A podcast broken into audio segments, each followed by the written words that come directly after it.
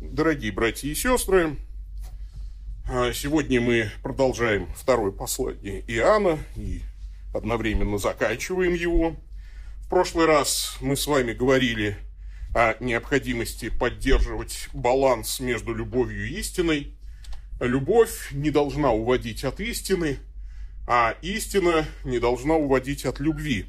Таков, если можно сказать, вот лейтмотив второго послания Иоанна.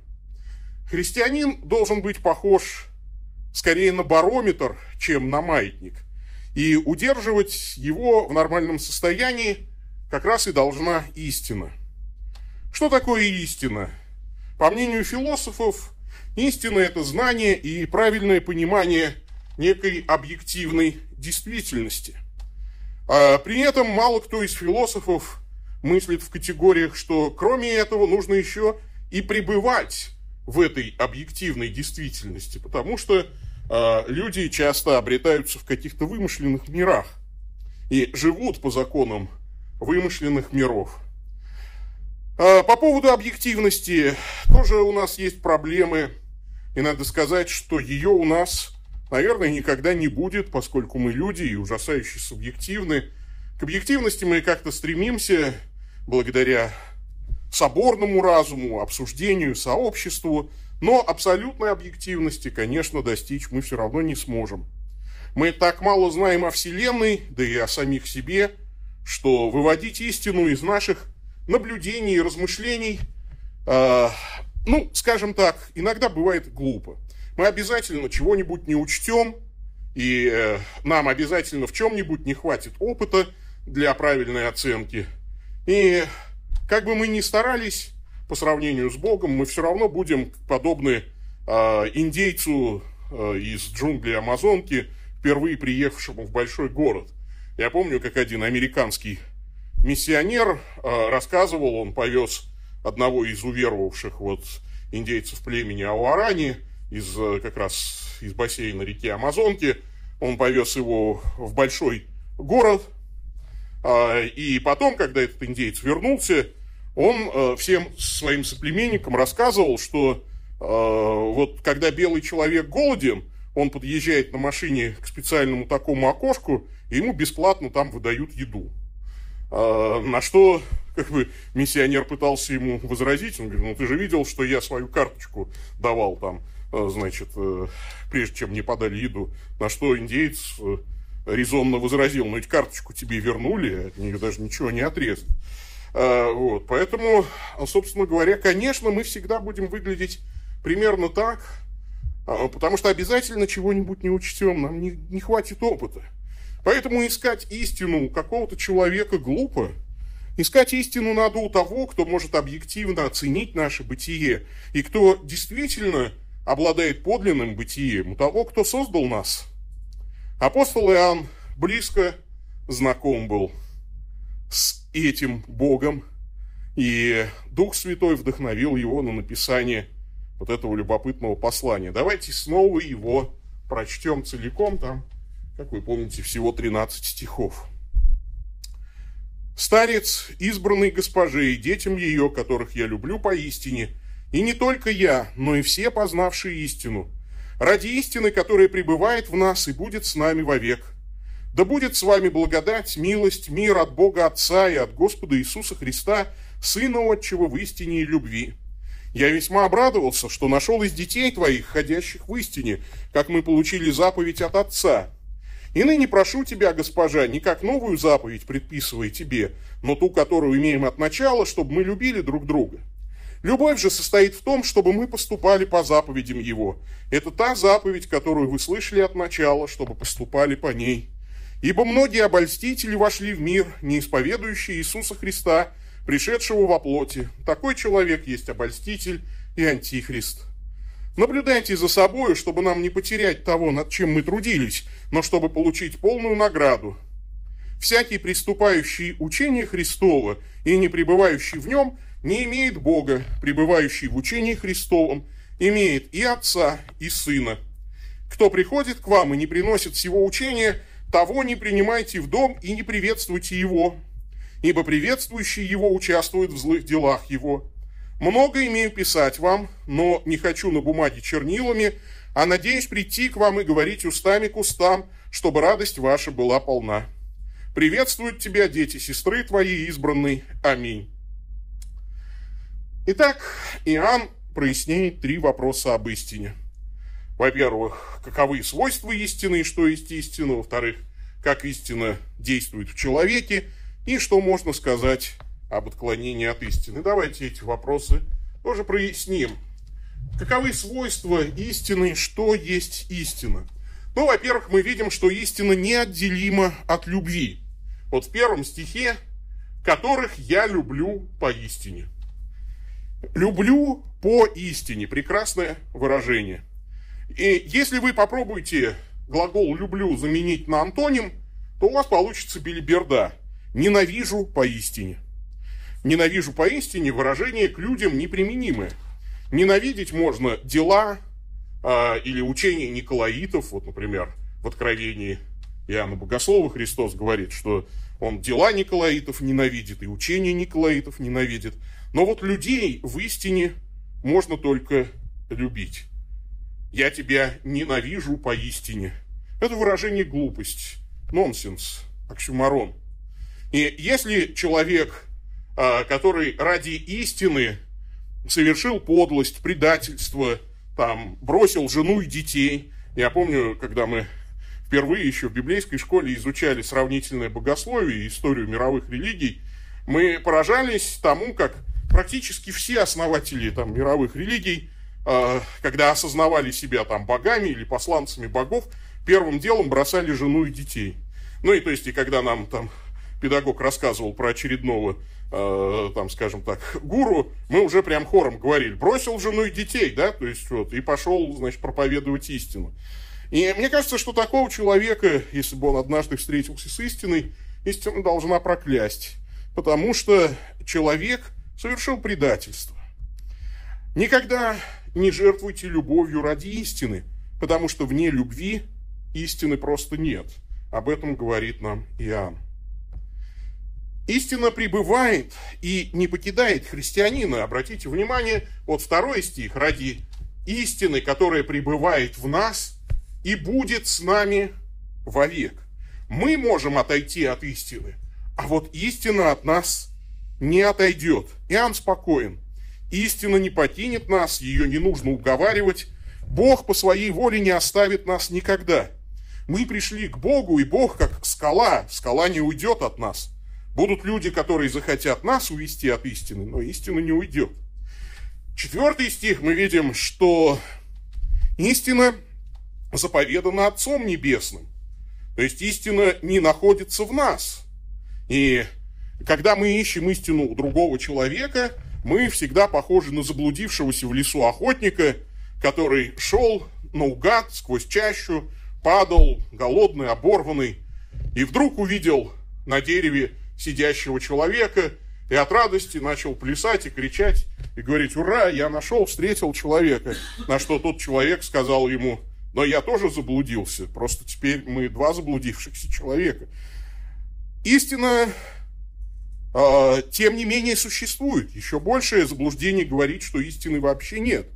Это не недостижимый идеал, это заповедь Отца. Обратите внимание, вот заповедь о любви мы хорошо знаем, и мы читали и в Евангелии сегодня, и в прошлый раз об этом говорили. Но мы получили заповедь от Отца ходить в истине. И Христос говорит, я на то родился и на то пришел в мир, чтобы свидетельствовать об истине. Все, всякий, кто от истины слушает гласа моего. И вот здесь мы должны поменять да, самый заголовок презентации. Не что есть истина – а кто есть истина? Седьмой стих говорит, многие обольстители пришли в мир, не исповедующие Иисуса Христа, пришедшего во плоти. Антихрист – тот, кто вместо Христа уводит от истины. Следовательно, истина – это Христос. Обольститель, буквально вводящий в заблуждение, уводящий с правильного пути. Иоанн говорил в своем Евангелии, Закон дан Моисей, через Моисея, благодать же и истина произошли через Иисуса Христа. Ну и в конце концов, сам Иоанн свидетельствует слова Христовы. Иисус сказал, «Я есть путь, и истина, и жизнь, и никто не приходит к Отцу, как только через меня». Истина в том, что Христос пришел во плоти. Бог стал человеком, мессией, спасителем и вернется для суда грядущего. Это главная истина, за которую мы должны даже умереть, если понадобится. И в этом мы должны быть едины.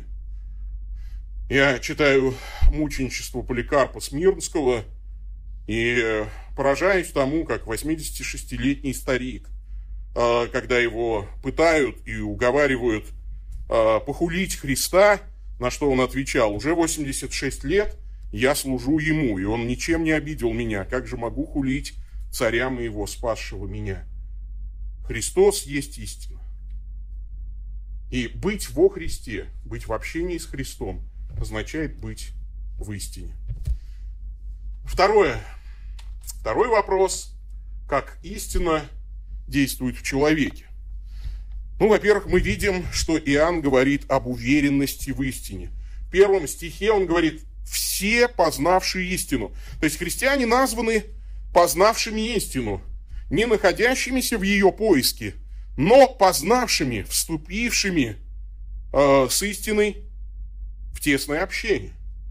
Именно поэтому, например, я никогда, уже давно, уже много лет, хотя по молодости я этим грешил, но я не вступаю в интернет-споры. Мне абсолютно все равно, если в интернете кто-то не прав. И я считаю, что когда люди начинают в интернете спорить, они ведут себя как люди, не познавшие истины. Апостол Павел говорит, не вступайте в словопрения, которые немало не служат к пользе, но к расстройству слушающих. Я всегда думаю, боже мой, зачем вы спорите? Лучше, если вы уверены в чем-то, да, ну, облеките вот свою уверенность в слова, скажите проповедь или напишите статью у себя на странице, и все. Если кто-то будет спорить, ну, посоветуйте ему сделать то же самое. Пусть он у себя на странице напишет там свое мнение и так далее. Но зачем устраивать перепалку? Мы познали истину. Познавший истину ведет себя спокойно. Если ты знаешь Христа, тебе незачем суетиться. И, конечно, истину надо применять. В четвертом стихе э, христиан, названные, э, христиан называет Иоанн не только познавшими истину, но и ходящими в истине. Вот это бывает потруднее. В истине, оказывается, нужно ходить, то есть поступать, а не теоретизировать. То есть с Христом под ручку прогуливаться. И это, кстати, очень хороший тест на праведность твоих путей. Можешь ли ты пойти куда-то вместе с Иисусом Христом? Если можешь, то смело туда идти. Иди. Если не можешь, то воздержись. Если ты можешь что-то сделать вместе со Христом или в присутствии Христа, тогда делай смело. Если нет, подумай. В истине нужно ходить.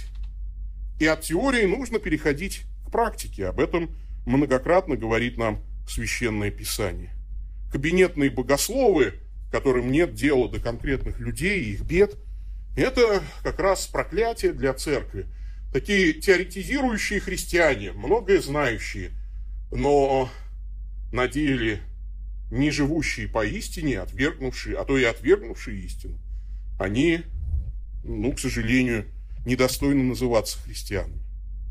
Ну и, наконец, третий, третий вопрос, который освещает здесь Иоанн. Что можно сказать об отклонении от истины? Отклонение от истины, во-первых, возможно. Не все дети ходят в истине. Обратите внимание, в четвертом стихе Иоанн говорит, я нашел из детей твоих, ходящих в истине. То есть не все христиане ходят в истине. Некоторые от истины уже отклонились. То есть они отпустили руку Христову, сказали ему пока и пустились в свои собственные странствия. В восьмом стихе Иоанн говорит, что отклонение от истины приводит к ужасным последствиям. Оно сводит на нет весь христианский труд. Наблюдайте за собою, чтобы нам не потерять того, над чем мы трудились, но чтобы получить полную награду. На самом деле здесь, скорее всего, стоит местоимение «вам», то есть, ну или «нам» в значении «всем нам». То есть мы все трудились. И это, знаете, как вот, я помню, э, в детстве меня мама там отдала в музыкальную школу, и э, 7 лет это тяжело. Ну, и я там иногда говорил, мам, ну давай я брошу школу. Да все бросают, ну там. И мама все время говорила, ну как, сынок, мы уже столько денег заплатили. Ну, и я так говорил, ну да, ладно, хорошо. Продолжим учиться. Уже столько же денег заплачено. А вот здесь Иоанн говорит, вы уже столько потрудились, и почему вы, собственно говоря, хотите так легко отказаться от истины? Если с вами не будет Христа, вы будете представлять собой жалкое зрелище отступника. Вы будете представлять собой жалкое зрелище еретика. Отклонение от истины лишает награды. Вы не получите полные награды. Вам придется поверить лжи, придется поверить мошенникам, и вы потеряете то, что имеете. А, как в одной старой притче про израильтянина, который нес на плечах козленка, собираясь принести его в жертву. И его увидели мошенники, разделились на три группы и решили его обмануть. Ну, силой они решили не брать козленка, все-таки они были мошенники, а не разбойники. И вот первая группа поравнялась с этим израильтянином и сказали ему, несомненно, о благочестивый израильтянин, собака, которую ты несешь на плечах, обладает высокими достоинствами, раз ты ее носишь.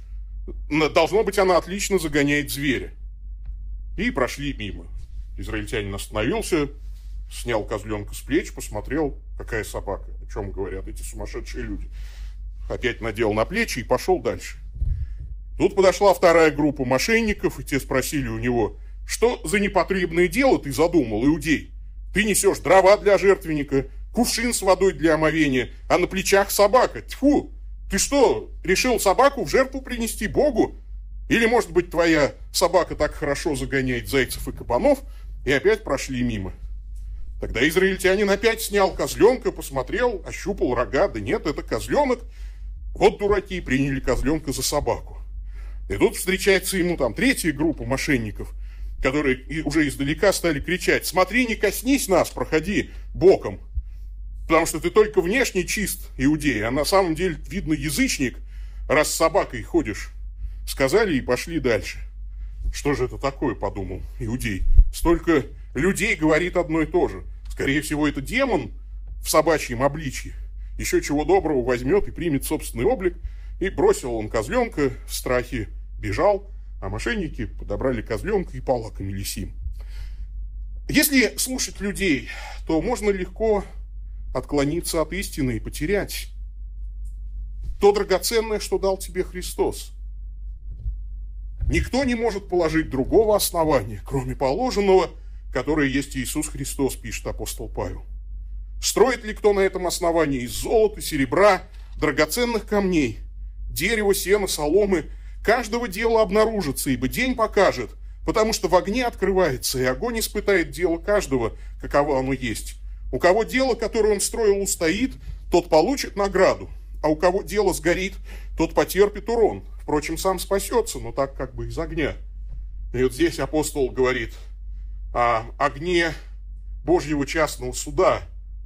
А, часто этот догмат называют догматом очистилища, когда человек после смерти, отошедший а, в чем-то от истины, в чем-то второстепенном, но не утративший Христа, и то получает э, некое воздаяние, проходит через некий очистительный огонь. Что же бывает с теми, кто отвергнул основание, ушел от Христа?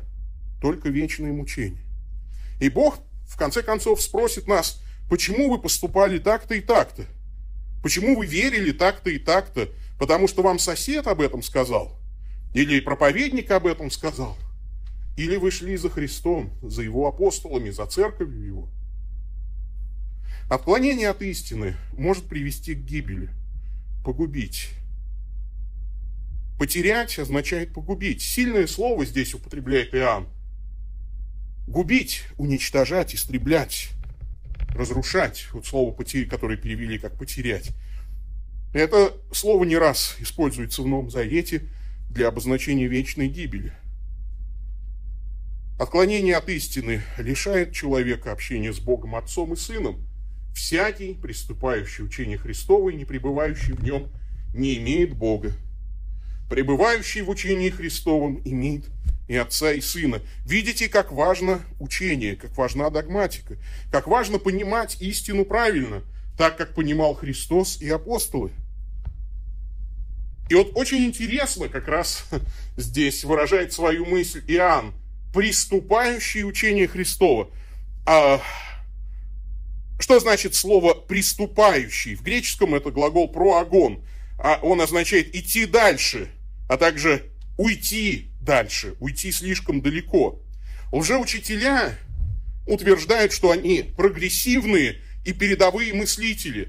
То есть вот Иоанн очень остроумно их называет перешагнувшими учение Христова. То есть учение Христова для них, ну вот, вся эта древняя апостольская вера, это все затхлое, это все какое-то там ветхое, все это религиозное, э, все это нужно оставить, нужно пойти вперед, нужно быть всегда в учении и в богословии современным, нужно подогнать богословие под нужды современных людей, нужно э, говорить то, что приятно людям века сего.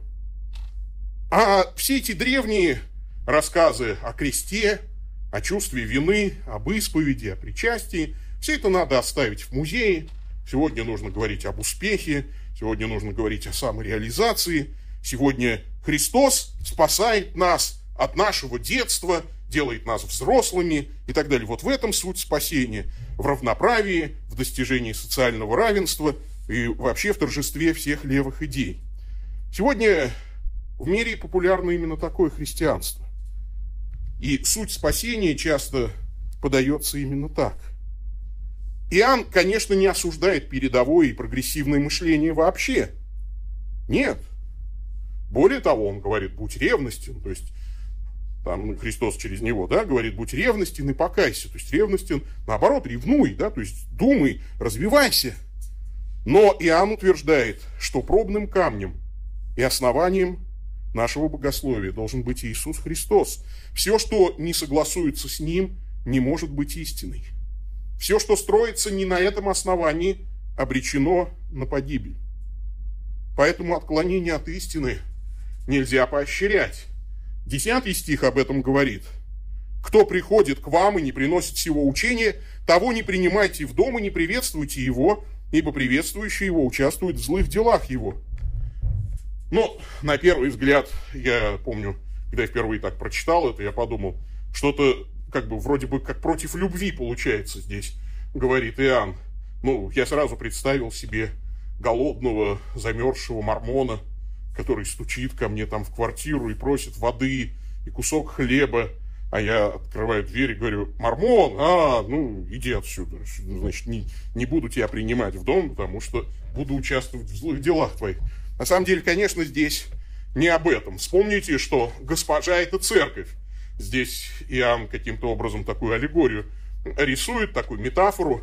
Поэтому принять в дом – это как раз принять в церковь. Кто приходит к вам, приходит к вам в церковь и не приносит всего учения – того не приветствуйте, то есть не, не одобряйте его, не имейте с ними вот, молитвенного, евхаристического общения, да, и не ставьте его за кафедру, то есть если придет к вам там свидетели Иеговы, не говорите ему, о, брат, ты тоже в Бога веруешь, иди за кафедру, скорее проповедуй, э, учи нас и так далее. Нет. Если вы начнете одобрять лжеучителей, вы будете подобны им. Поэтому, чтобы не отклониться от истины, нам нужно еще и наблюдать за собой. Вот, кстати, интересно, что Иоанн тоже здесь не говорит, чтобы вы специально искали еретиков, чтобы их как-нибудь там э, отврат... ну, чтобы от них отвратиться тут же прилюдно. Э, не ищите еретиков, это не дело христианина. Если встретится еретик, дайте отпор, не принимайте в церковь. Но не наблюдайте в поисках еретика, наблюдайте за собою, да, здесь говорится. Наблюдайте за собой. Помните, что истина существует. Истина не должна уводить нас от любви, но любовь не должна уводить нас от истины. У Клайва Льюиса а, в произведении «Расторжение брака», где в виде такой аллегории рисуется фантазия о том, как автобус с грешниками из ада отправляется на экскурсию в рай, и всем грешникам предлагают там остаться, а, и никто не выбирает рай. Есть такая беседа между двумя богословами, а, где один богослов, вот попавший в рай, раскаявшийся в своем либеральном богословии, прогрессивном и вернувшемся к древней истине во Христе, и попавший в рай, говорит, истина сладка, как мед, и горька, как полынь, желанна, как невеста, грозна, как полки со знаменами, нежна, как любящая мать, беспристрастна, как строгий судья. Но истина необходима, без нее нет человеку жизни. И если бы... Ну, а его оппонент, кстати, да, говорит, ну а как же свободная игра ума, как же свободное исследование? Ведь, типа, ум обязан свободно исследовать. Движение все, а конечная цель ничто. На что его друг говорит, если бы это было правдой, никто не стремился бы к цели. В самой идее законченности есть что-то ужасное, парирует отступник. Умственный застой губит душу. На что друг ему отвечает, тебе так кажется, потому что до сих пор ты касался истины только разумом. Я поведу тебя туда, где ты усладишься ею как медом, познаешь ее как невесту, утолишь жажду. Я не уверен, что жажду новых истин. Без свободной игры ума, знаешь ли, я не могу. Ты и будешь свободен, как человек, который выпьет воды по собственной воле. Ты лишишься одной свободы – бежать от воды. Призрак подумал. «Не понимаю», — сказал он. «Послушай», — сказал дух, — «когда ты был ребенком, когда-то ты знал, для чего существуют вопросы. Вернись в детство, это и сейчас возможно. Когда я стал взрослым, я оставил детские глупости. И ошибся. Жажда для воды – вопрос для ответа. Твоя гипотеза подходит лишь к фактам. Философские и религиозные проблемы на другом уровне. Здесь нет религии, здесь Христос. Здесь нет философии. Иди, смотри и увидишь того, кто реальнее всех фактов. Это прекрасные слова. Что можно сказать? Христос дает живую воду. Он сам есть живая вода. Он приглашает нас к себе, приглашает вступить с Ним в реальное общение, в слове Его и в таинствах Его. Давайте держаться Его в Его церкви. Да познаем истину и любовь. Аминь.